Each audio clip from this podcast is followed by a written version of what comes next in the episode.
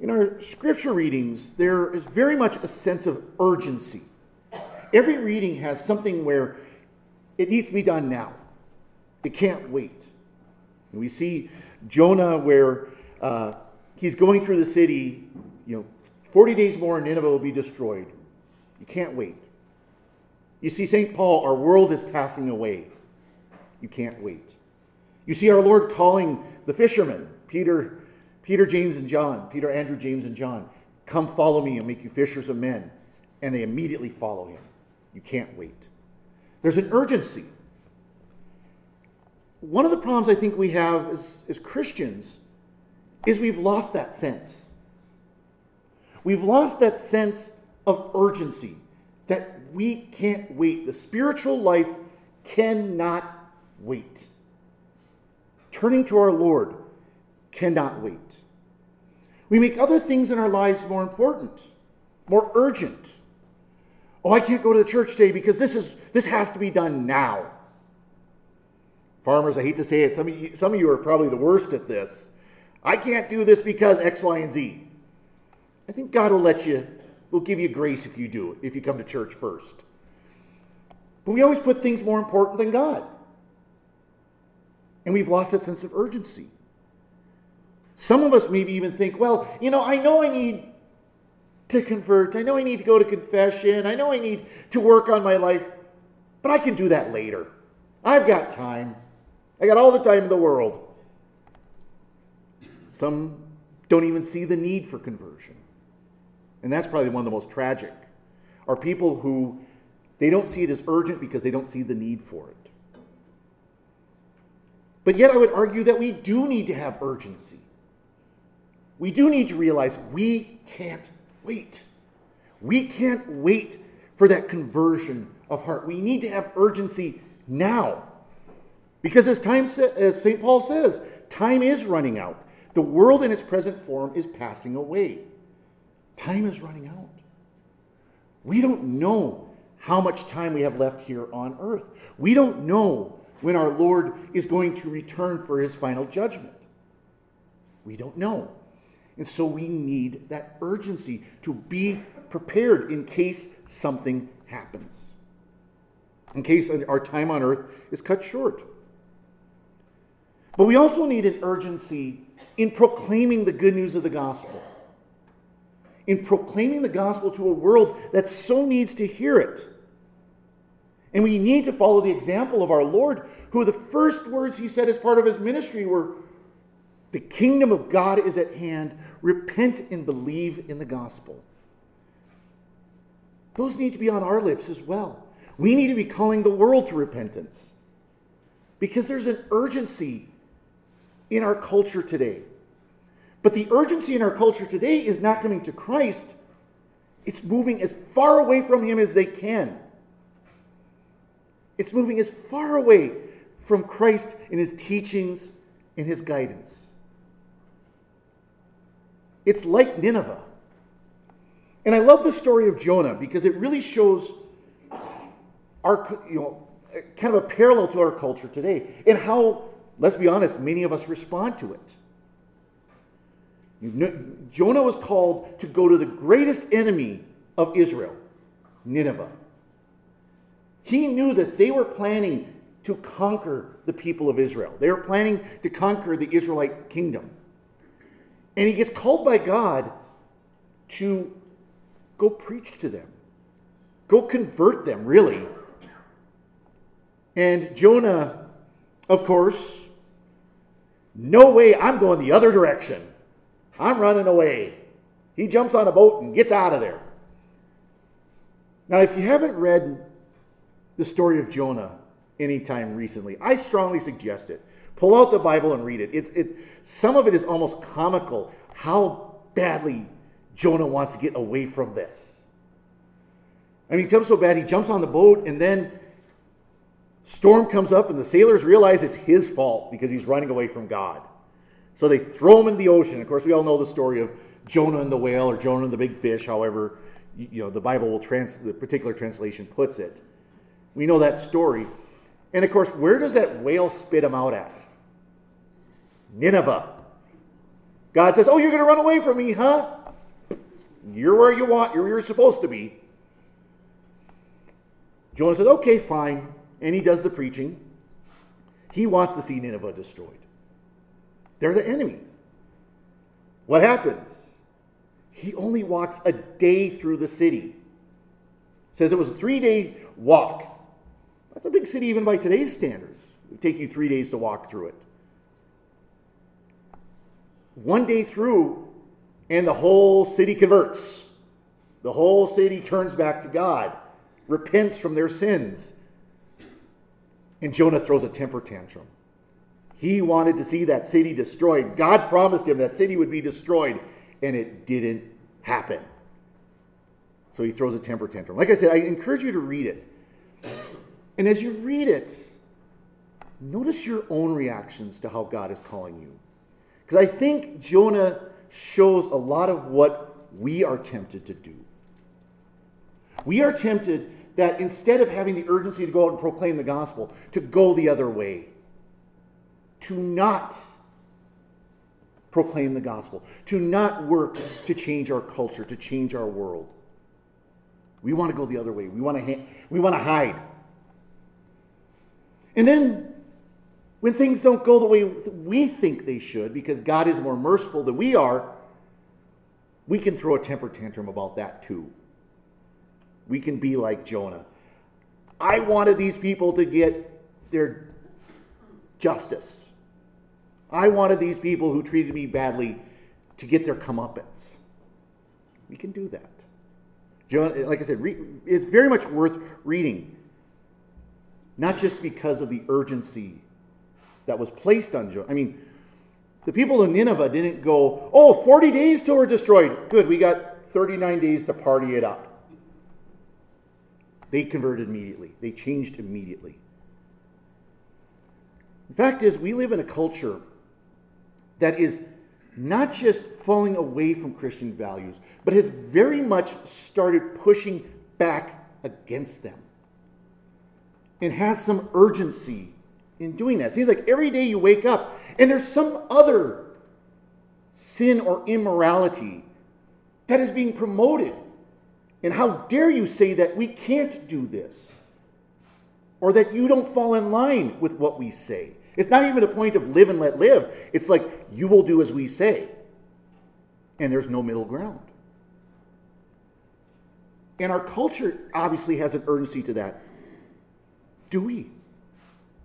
Do we have an urgency in bringing our culture back to Christ? You know, we say you're one nation under God. But our nation is trying to rapidly forget the under God part of that sentence. And the one nation part is kind of becoming in question too, if you want to really look at it. You know, one positive thing in the last couple of years, of course, was the overturning of Roe versus Wade. That it is no longer the law of the land. It is no longer a valid Supreme Court decision. It has been overturned. The problem is the fight isn't done. There are many places. I mean, tomorrow, by the way, would have been the uh, 51st anniversary of that decision. It never made it to 50. That was great. 49 years and it was gone. It was great. But many states, like Montana, abortion is legal across the board. At any age, at any period of development, with, without any questions.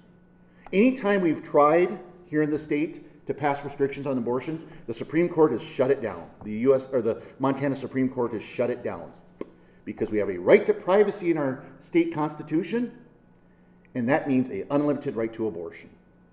That's how they've read it. And so we still have prayers and work that needs to be done so that this can be abolished completely, that we can have true respect of all human life from conception to natural death. And of course, there's also the other side of this euthanasia, physician assisted suicide, they'll often call it. Now it's MAID. That's what Canada calls it MAID, medical assistance in dying. Oh, that just sounds so nice. It's euthanasia. Again, becoming legal in many places. And then we can talk about the issues of sexuality and gender and all those other things that are going on. Our culture is running full into that. And it's our job to help put on the brakes, if nothing else. The need for urgency is real. The need for urgency for conversion of ourselves and the need for proclaiming the gospel to the world with urgency is real. So, how do we have this urgency? First of all, we pray for it. We ask Him for it. We ask our Lord to give us the urgency to work as we need to. To have that conversion of heart that we may turn away from the attachments of the world. You know, St. Paul talks about li- living in the world as if we are not living in the world fully in the reading today. That's what we need to pray for. Pray that we can turn back to our Lord and that anything that keeps us from Him and keeps us from having that urgency will be removed from our lives. For our nation, and we can pray for our nation and our leaders, that they may see the need to have the urgency to return to our Lord. Because, of course, so many of our leaders are complicit in working actively to move our world, our culture, our country away from God. And then we also pray for the strength to live and proclaim the gospel and the Christian values that come from it. And so that's the first step is to prayer. Pray. Pray is always the first step. By the way, if you haven't noticed whenever I talk about things we need to do in the spiritual life, the first thing is always prayer. We need to work on our prayer life. That's always first. Second is we need to educate ourselves. You know, church teachings are not arbitrary. When we look at the teachings that have come down to us from Christ, they weren't there because a pope somewhere in the past said, Well, this sounds like a good idea, and wrote it down. Now, there are practices, there are procedures, and things like that, just like any corporate organization that may be more arbitrary. But when we're talking about church teaching, we're talking about those teachings that came from Christ, were revealed through Him. We need to learn about those, what those teachings are, and why they are. You know, it's, it's always it's a great challenge to look at a teaching that you may not understand or you may not even agree with and say, okay, why is the church saying this? Why is the church saying this? Why does the church believe what it does? And then, third of all, is how to defend those teachings. Because there's plenty of people out in the world that if you go out and start proclaiming the gospel, oh, they'll have plenty of things to throw back at you. Well, your church says this, and your church did this. Sex abuse scandal is a big example of that. How do we defend the church and what she teaches? Because I, I, firmly believe that if we educate ourselves and we live as the church teaches, we will change this country. I haven't looked to see what a recent number is of Catholics, but we are still, as far as I know, the largest Christian church in the United States. Because there's other denominations. Now, if you take just all of Protestantism versus the Catholics, Protestants are much many more. But we are the largest individual denomination of Christians as Catholics in the United States. If we started living faithfully the church's teachings and holding our politicians to the, the, morals, the, the, the, the what the teachings that Christ has revealed, we will change this country overnight. We will absolutely change this country overnight. And so we have to be involved in our political system. For most of us, probably is contacting and meeting with our elected officials. Some of us, it's getting involved into the elected as an elected official, going up for office. Big thing, though, is to remind our elected officials they were elected by us. Our money pays their checks, not the other way around. They, we don't work for them, they work for us. And we need to hold our elected officials to following the teachings of Christ in our country, in our world. And oh, by the way, remind them if, if they don't, there's a ballot coming up here in a few months, and their name's on it, and we might want to make sure they're not getting into office again. Hint, hint, hint. You know, doesn't matter party affiliation, red or blue. You don't follow church. You don't follow the, the teachings of Christ in your legislative work. Bye. Enjoy your retirement. You know, things like that. Because it's not about party affiliation, it's about Christ. In having the urgency to follow him and to bring the good news of the gospel to the world and to say those words the kingdom of God is at hand. Repent and believe in the gospel. We all need to hear that. Every single one of us, including those out there including our family, including our friends, including our neighbors, including our politicians. And yes, even including our priests and our bishop. We need to hear that. We all need to hear it. And ultimately, our urgency to be, is to be united as Christians. To be united as Christians, to work together to proclaim the good news of the gospel, to bring the world to Christ. Whether we are Catholic or Lutheran or Methodist or Baptist or non denominational Bible church, we need to work together to bring the gospel to Christ. And then hopefully bring them into the Catholic Church where they belong, but that's, that's the next step once we start working together. Because as St. Paul says, I tell you, brothers and sisters, the time is running out. We need to have that urgency, and we need to have that urgency now.